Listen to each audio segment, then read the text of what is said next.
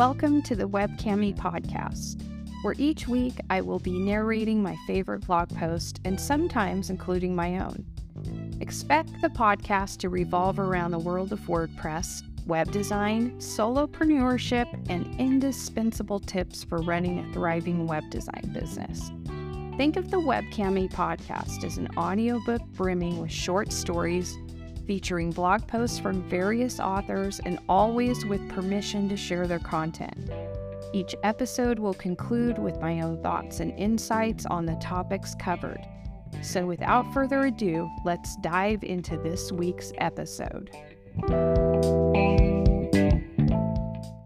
Welcome to episode 21 of the WebCami podcast. WebCami's Toolbox, Mixmax, posted on WebCami Cafe on May 21st, 2018 by yours truly, Cami MacNamara. While I'm on vacation, I'm reminded of how great it is to be able to schedule emails. So as I'm prepping to leave this week, I'm also preparing a few emails to go out as I depart so I don't have to do it when I'm rushing to get ready. I learned about Mixmax a year ago through a colleague. Before finding it, I had used a free version of Boomerang to schedule emails. Boomerang sends emails back to you as a reminder to deal with them and also allows you to schedule your sends. This just added more to my already out of control mailbox.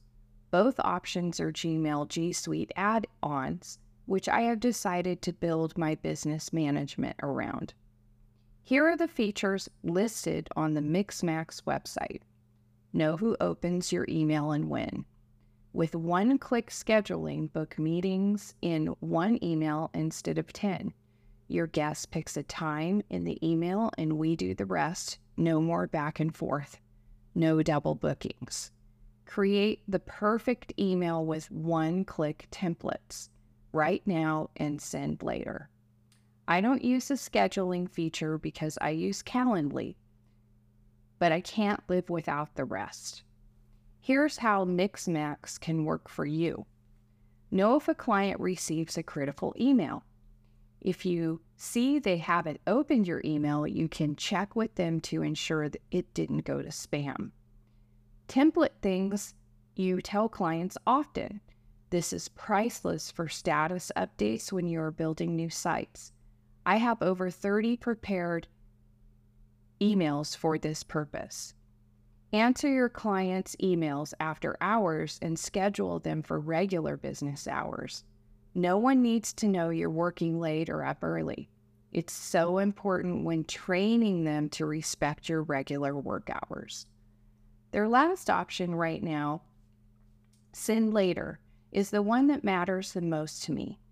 I'm unavailable 24 7, and I try to keep my email returns during my working hours so clients realize that if they email me at 7 p.m., they aren't getting a response until the next day. What tools do you use to manage emails? Please share with us on our Facebook group. Thanks for listening. I would love to read your blog post on my podcast please look in the show notes for a link to webcamipodcast.com and submit your blog post for narration.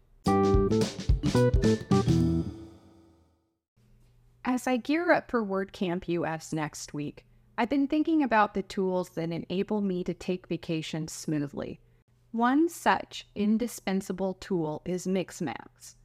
Since penning this blog post, I've added approximately 150 pre written emails to my Mixmax library. Its integration with Gmail is seamless, making it a breeze to insert and tweak my templates before sending them out. Beyond that, Mixmax excels in scheduling emails and provides transparency by revealing who has opened my emails. It's crucial to stay attuned to recommendations from peers. Andrew Claremont, now leading the community at Glide Apps, introduced me to Mixmax during a meeting. When someone you respect vouches for a tool, it's worth exploring its potential fit in your workflow. While some tools may fall short, others might become essential to your routine. Anything that optimizes your email process not only saves time, but also enhances your proficiency as a web designer. I urge you to explore Mixmax. It might just be the solution to your email challenges, and that will free up your time to be a web designer. Check out the show notes for links I mention in this podcast.